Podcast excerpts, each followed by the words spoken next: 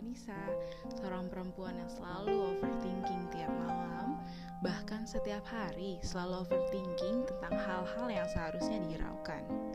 Ini adalah serangkaian podcast pertamaku yang aku buat untuk menceritakan kisahku, dan aku harap kita bisa saling belajar untuk tidak selalu overthinking.